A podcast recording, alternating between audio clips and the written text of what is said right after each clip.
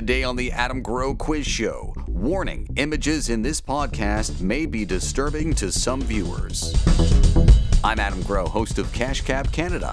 I'm also a stand up comic. I always laugh when news anchors give that warning before a story that contains graphic images.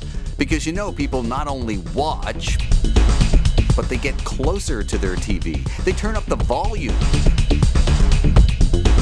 It's like in Ghostbusters when Dan Aykroyd's character warns, Don't look directly into the trap. I looked at the trap, Ray.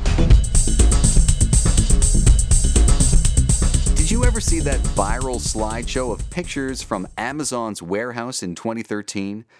It reminded me of the last scene of Raiders of the Lost Ark when they put the Ark away for storage.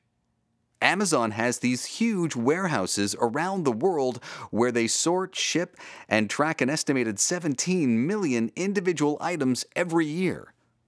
Actually, according to Amazon, they're not called warehouses, they're called fulfillment centers.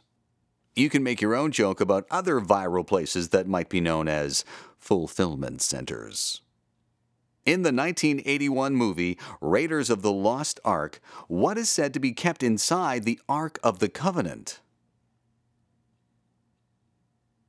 Is it Google's secret algorithm? Moses' passport and other valuables? Invitations to Jesus' bar mitzvah? Or the Ten Commandments? It was the pieces of the broken tablets of the Ten Commandments that were believed to go into the ark, and according to Indy in the movie, what comes out of it was lightning, fire, power of God, or something.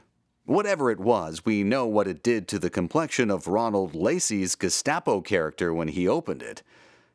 He got slimed. Thanks for playing the Adam Growe Quiz Show.